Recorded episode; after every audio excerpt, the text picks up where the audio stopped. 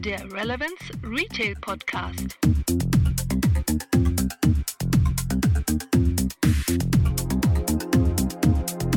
Relevant Retail Podcast. Folge 3 heute. Öffnungszeiten.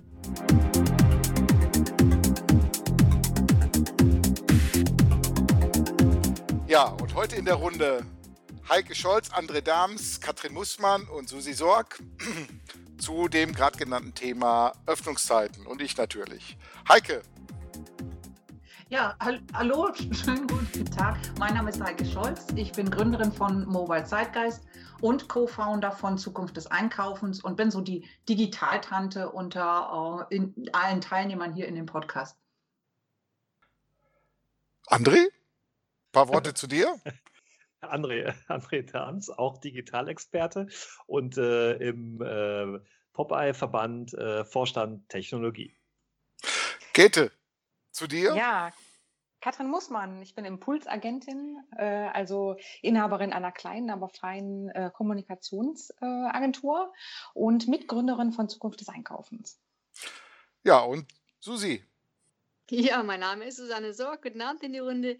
Ähm, ich habe zwei Hüte heute Abend auf. Der eine ist, ich äh, leite den Handelsverband Popeye seit vielen Jahren. Und das zweite ist, ich arbeite, bekomme mein Geld von der EK Service Group, verantworte dort als Vorstand die Ressorts äh, Vertrieb und äh, IT und Omnichannel. Ja, und zum Schluss noch zu mir, Frank Rehme, äh, Gründer vom GMV-Team, habe hier mit der Runde hier oder fast der ganzen Runde hier den Blog Zukunft des Einkaufens des Lebens gerufen und arbeite hier mit Katrin auch an dem Thema äh, Future City Langenfeld. Ja, unser Thema heute Öffnungszeiten. Da gab es ja wieder Riesentheater von Verdi. Köln hat alle Sonntagsöffnungstage ähm, abgeschafft. Und äh, weil die einfach Angst haben vor zu viel Klagen. Verdi hat ja angekündigt, alles äh, mit Klagen zu versehen, wo man Sonntagsöffnung machen will, weil die ja immer irgendwie an ein besonderes Volksfest oder so, einen besonderen Anlass gekoppelt sein müssen, der oft nicht gegeben ist und deshalb momentan ganz, ganz viele Sonntagsöffnungen auch verhindert haben. Frage in die Runde. Ist dieses Thema des Heiligen Sonntages etwas zeitgemäßes für den stationären Handel? Ich, ich gehe mal gerne Vorlage, weil die stationären Handel, wir haben rund 4000 Händler, die wir vertreten als EK. Alles mittelständisch geprägte kleine Unternehmen, also keine, keine Franchise-Formate und keine großen Ketten. Und ich verstehe die Diskussion überhaupt nicht. Wir leben heute in einer komplett ähm, anderen Welt, äh, in einer Welt, wo es nicht mehr, wo es nicht mehr gilt, darum alte Freiheiten zu verteidigen, wo nicht mehr Mami pünktlich das Abendbrot auf dem Tisch hatte, wenn Papa pünktlich von der Arbeit kam.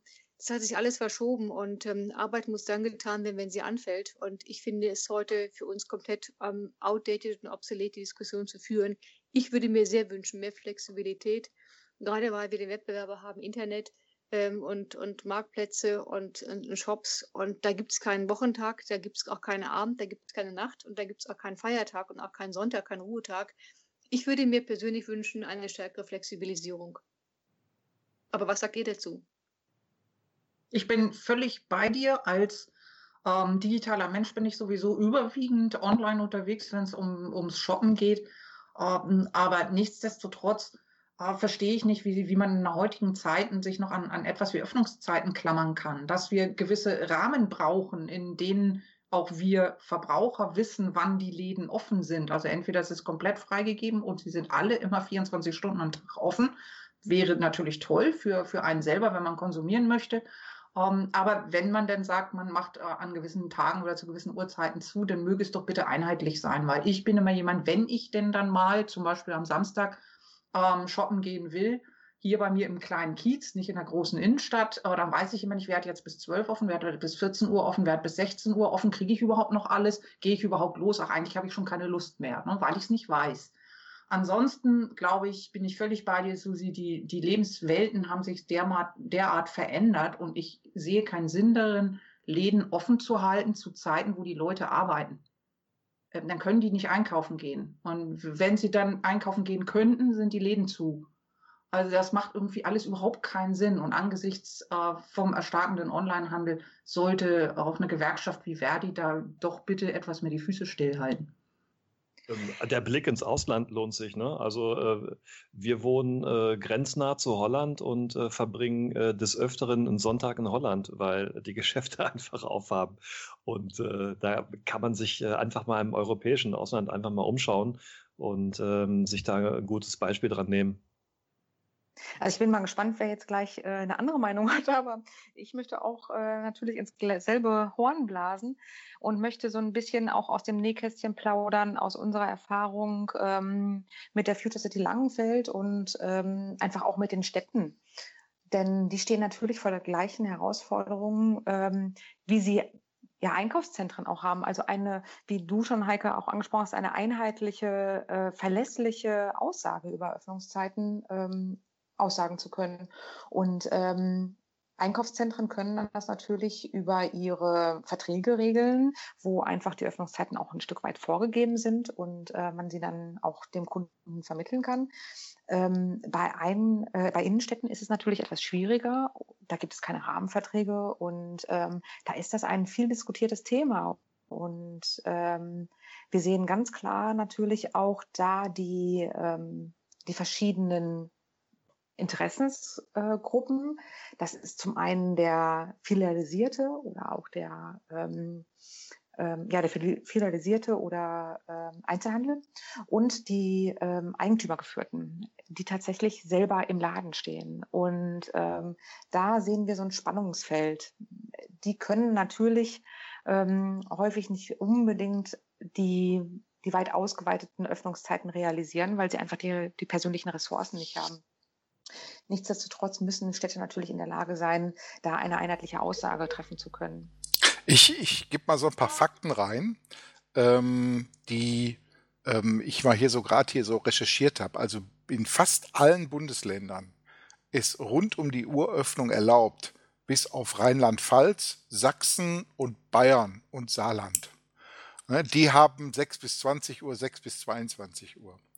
Ähm, wenn wir mal Folgendes betrachten, äh, nicht jetzt falsch verstehen, ähm, ich will jetzt mal ein bisschen was zu Verdi sagen.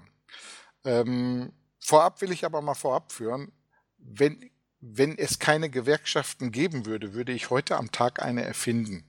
Aber ich würde eine erfinden, die Zukunft mitgestaltet aktiv, die Verantwortung in der Gesellschaft übernimmt und nicht irgendwo Vergangenheit versucht zu bewahren. Und das ist das, was ich momentan stark sehe. Die machen eine indirekte Arbeitsplatzvernichtung indem die nämlich hingehen und den Handel schwächen, dass er sich nicht mehr gegen seinen größten Wettbewerber, nämlich dem Onlinehandel, aufstellen kann.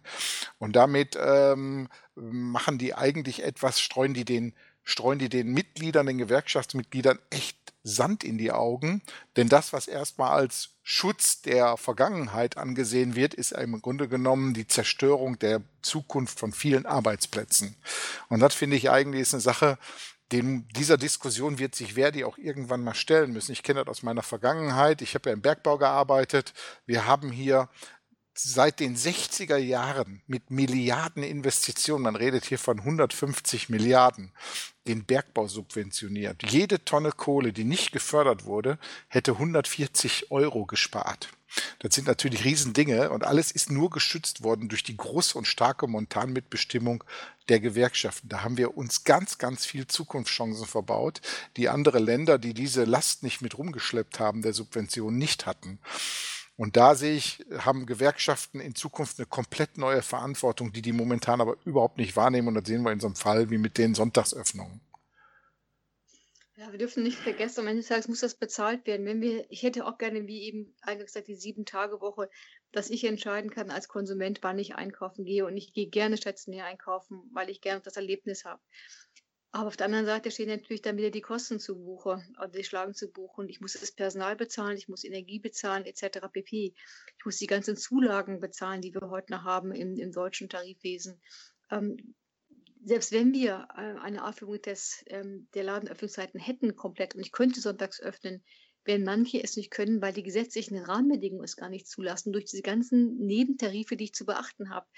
Das ist sicherlich ein Stolperstein ähm, in der, im deutschen Handel. Ich glaube aber, dass es zwischen, zwischen jetzt 24-7 und restriktiv wie im Moment. Dazwischen gibt es ja dann doch noch so ein paar Grautöne, die man sich immer überlegen könnte, inwieweit schaffen wir es eigentlich, in, da eine Flexibilisierung hinzubekommen in den nächsten Jahren, also Monaten, Jahren. So viel Zeit haben wir nicht. Also Zeitzyklen schrumpfen durch die Digitalisierung wahnsinnig zusammen. Und zu sagen, naja, wir können uns da jetzt 15 Jahre Zeit verlassen, Öffnungszeiten zu äh, flexibilisieren. Die Zeit werden viele Händler einfach nicht mehr haben, weil die Menschen dann nicht mehr zu ihnen kommen und äh, längst in den Onlinehandel abgewandert sind und schwer zurückzuholen sind. Also das sind ja alles Prozesse, wo der Nutzer auch umlernt und sich dann umgewöhnt. Und wenn er das erstmal getan hat, das wieder zurückzubekommen, ähm, ist schwer. Wir sollten also irgendwie gucken, Verdi macht etwas total kontraproduktives. Es geht um vier Sonntage im Jahr. Das ist jetzt erstmal nicht das große Drama, aber es ist ein Fingerzeig auf das, was Verdi durchsetzen will ähm, nämlich auf keinen Fall eine Flexibilisierung zuzulassen. Und da drin sehe ich die Gefahr, nicht in den vier Sonntagen, ähm, aber darin, dass es jetzt immer schwerer wird, wenn Verdi so weitermacht, überhaupt darüber zu diskutieren, wo müssen wir eigentlich hin, um gegen die, den Onlinehandel überhaupt bestehen zu können in der Fläche. Jetzt könnte man ja sagen, ähm, die Geschäfte, die äh, ähm, keinen Online-Shop haben, trifft es ja noch härter. Ähm, und das ist auch, glaube ich, genau der Punkt. Ähm, wenn, ich, wenn ich größer bin, wenn ich eine Filiale bin oder wenn ich äh, also eine größere Kette habe, dann äh, habe ich ja mit Sicherheit auch Parallelgeschäft im ähm, Online, Online-Betrieb. Also ich habe einen eigenen Online-Shop mit Sicherheit. Das Problem ist wieder bei den ganz, ganz Kleinen, die das nicht haben. Die trifft es dann noch härter. Und das ist äh, eine ganz ähm, schwierige Situation, warum auch in kleineren Städten die äh, Innenstädte, die, die schönen Geschäfte eigentlich, äh, die individuellen Geschäfte alle abwandern, weil sie sich das einfach nicht mehr leisten können. Aber ich, ich komme mal zurück auf, auf eine Geschichte. Äh, Katrin, wir haben ja vor kurzem mit dem Boris Hedde, vom, dem Geschäftsführer vom Institut für Handelsforschung, zusammengesessen.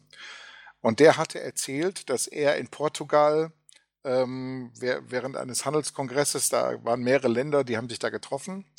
Und er hat erzählt, äh, dass wir in Deutschland sonntags zu haben. Die haben ihm alle das nicht geglaubt. Und gerade ja, das war auch. genau das Gleiche wie mit unserem Bürgermeister, dem Herrn Schneider aus Langenfeld. Auch er war in Stockholm unterwegs, hat die Geschichte erzählt und auch dort war ungläubiges, äh, eine ja. ungläubige Reaktion. Ja, alle Dinge, die wir gerade besprochen haben, die müssen die anderen Länder ja genauso meistern, sprich Energiekosten, Personal und solche Geschichten. Alle irgendwie kriegen die das ja hin.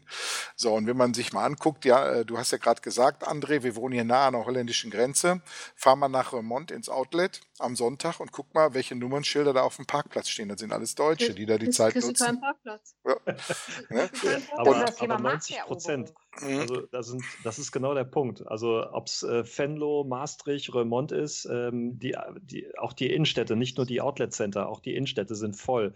Mhm. Und ähm, das ist einfach schön. Also da geht man gerne einkaufen. Ja, denkt an unsere erste Podcast-Folge überhaupt zurück. Einkaufen ist in Zukunft mehr Erlebnis denn Versorgung. Und wie soll ich Erlebnis machen, wenn ich äh, am Point of Sale gerade, ne, wenn der nicht verfügbar ist, wenn, den, wenn der zu hat? Ja, vor allen Dingen ist das auch die Unter Unterscheidung, ähm, inwiefern kann ich meine Ressourcen verteilen, inwiefern muss ich aber auch investieren.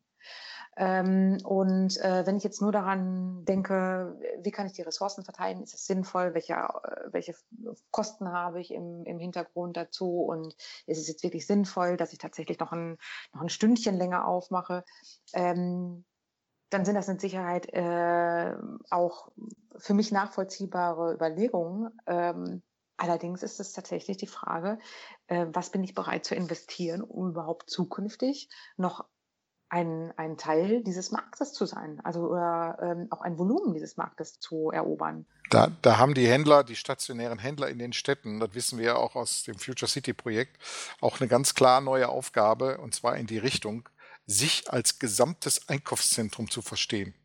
Das heißt, wie so ein Zentrum Oberhausen oder jedes andere Einkaufszentrum, wo geregelt ist, ihr habt alle bis da und da geöffnet, ihr habt alle die und die Kassensysteme und so, so müssen die sich eigentlich auch verstehen, zumindest in dem Bereich Öffnungszeiten, müssen in einer Stadt alle an einen Strang ziehen, damit der Shopper, der in die Stadt kommt, auch weiß, was er da antrifft. Ich möchte sogar noch einen Schritt weiter gehen. Ich möchte sogar sagen, ähm, dass auch der filialisierte und ähm, wirklich der große Retailer ein Stück weit auf den kleinen Acht geben sollte. Und zwar aus folgendem Grund.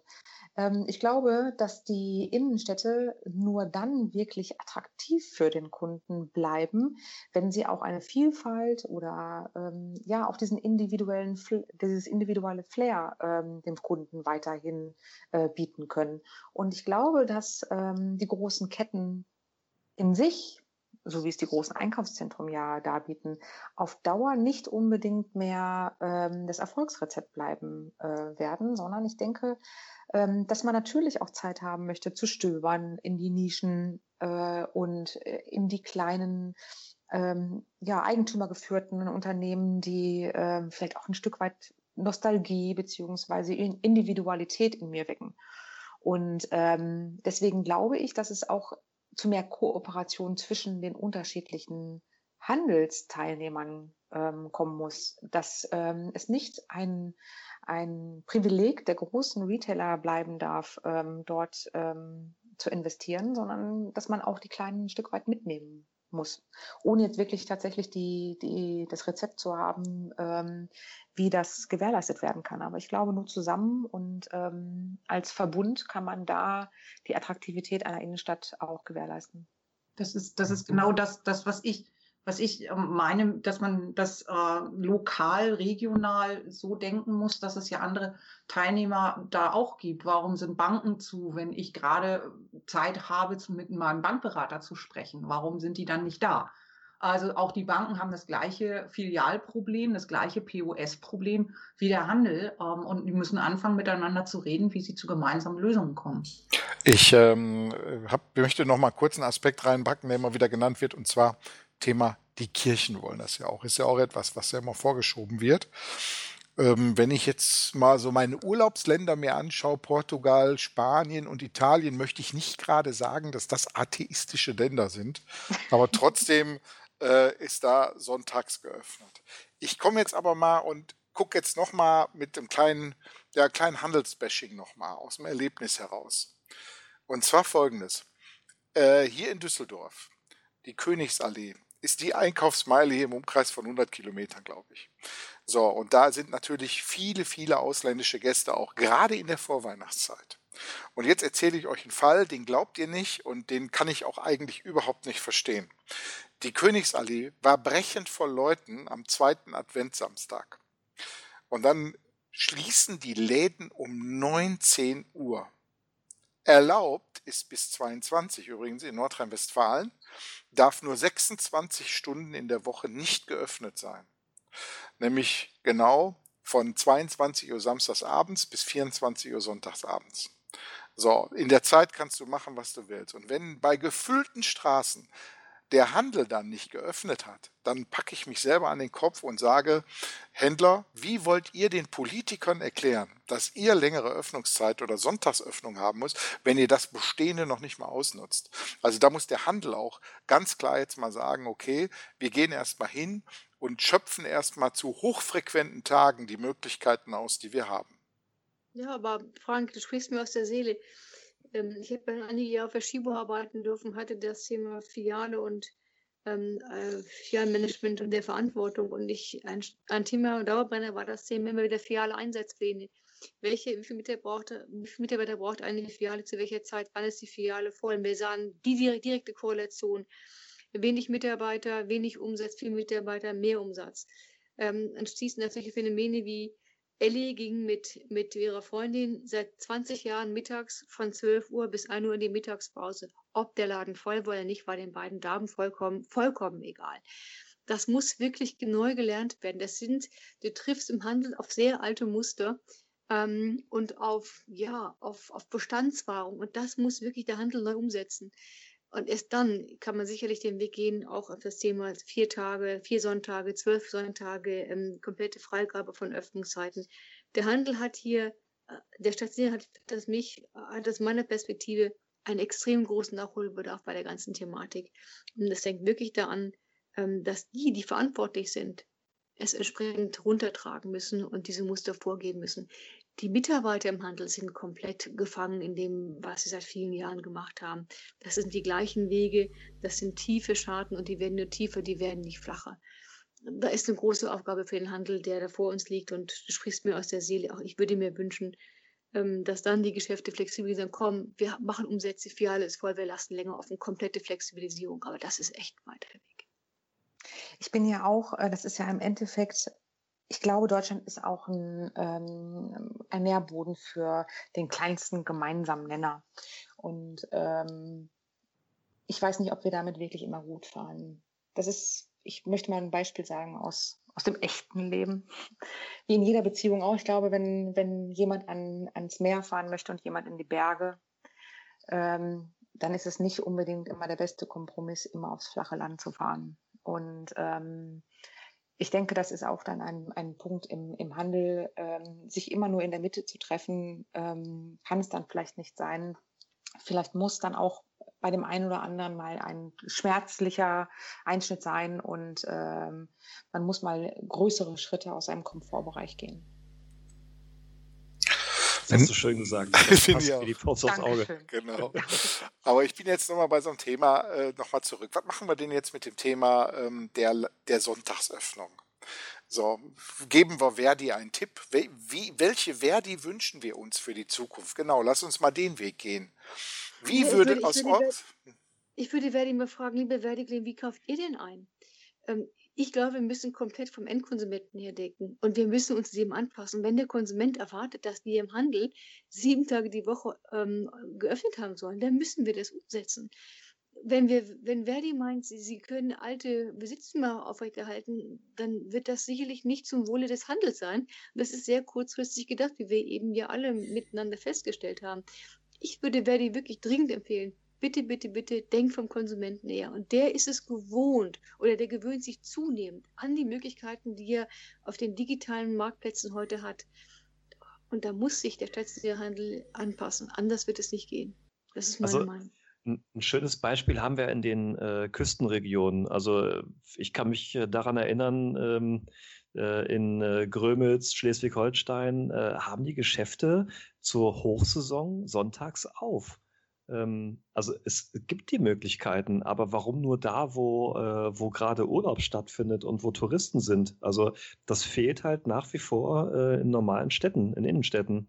Weil es Bäder sind. Das sind, haben alle den Badstatus, genau wie, wie Bad Münstereifel. Das war ein Kurort. Jetzt haltet euch fest. Jetzt kam das große Outlet-Thema nach Bad Münstereifel, was sie hervorragend umgesetzt haben nach, ähm, nach meinem Dafürhalten. Und dann wurde äh, entschieden, dass ja nun der, der, der, der Sinn der Stadt äh, sich anders darstellt und kein Kurort mehr ist, sondern eher ein, ein Outlet ist und ein Handelsplatz wird. Man hat das Sonntagsöffnungsgebot eingeschränkt auf vier Stunden am Sonntag. So verrückt sind wir in Deutschland. Ich kann es gar nicht anders sagen. Ich kann es nicht anders Schön. sagen. Da wird Mhm. das Thema, wir gehen mit der Familie am Wochenende zum Einkaufen, sind entspannt, haben Zeit, äh, lasst uns auch animieren, gegebenenfalls zu verweilen, was zu essen, was zu trinken und dann unseren Einkauf fortzusetzen. So wird es klar boykottiert. Und das kann eigentlich nicht sein. Aber das ist unsere, das ist unsere Realität und das ist jüngst passiert in Bad Münstereifel. Ja, aber auch so ein Beispiel. Ähm, ich habe ja nach, nach vielen Jahren Dienstwagen, war ich ja komplett aus dem Training raus, mir ein Auto zu kaufen. Ich wusste gar nicht mehr, wie das geht. Und dann stellte ich mit Erschrecken fest, dass der Automobilhandel eigentlich Öffnungszeiten hat, ja, ich sag mal, die für arbeitslose Menschen gemacht sind. Ne? Denn die haben um spätestens 18.30 Uhr, 19 Uhr geschlossen. Und samstags, der Tag, an dem man sich richtig Zeit nimmt, so ein Investitionsgut zu kaufen, ist um 14 Uhr alles dicht. Ich glaube, da wird auch noch einiges an Nachholarbeit zu sein, um die Politik überhaupt zu überzeugen, dass man an Sonntagen irgendwas machen muss in der Richtung. Aber ich höre, Also mein ich, Appell an, ja, ich habe noch einen Appell an Verdi und zwar ähm, ganz kurz und knapp. Arbeitnehmerschutz, äh, nee, Arbeit, ja doch, Arbeitnehmerschutz mal wörtlich zu nehmen. Punkt. ja, also ich höre auch raus hier aus der Diskussion, dass auch ein riesen Change-Prozess bei den Gewerkschaften notwendig sind. Ob das jetzt die Gewerkschaft der Lokführer ist, des Kabinenpersonals oder so, die eine ganze Republik ja in Haft nehmen können mit ihren Streiks. sieht man hier auch, dass äh, da ganz, ganz große Changes in Richtung, wir gestalten gemeinsam Zukunft und übernehmen gesellschaftliche Verantwortung, so die gebotene Aufgabe eigentlich ist. Ne? Ja, wenn wir nichts mehr haben, dann sage ich vielen, vielen Dank für die Runde.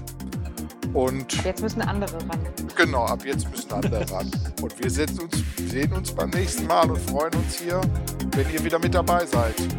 Tschüss zusammen. Tschüss. Tschüss. Bis bald.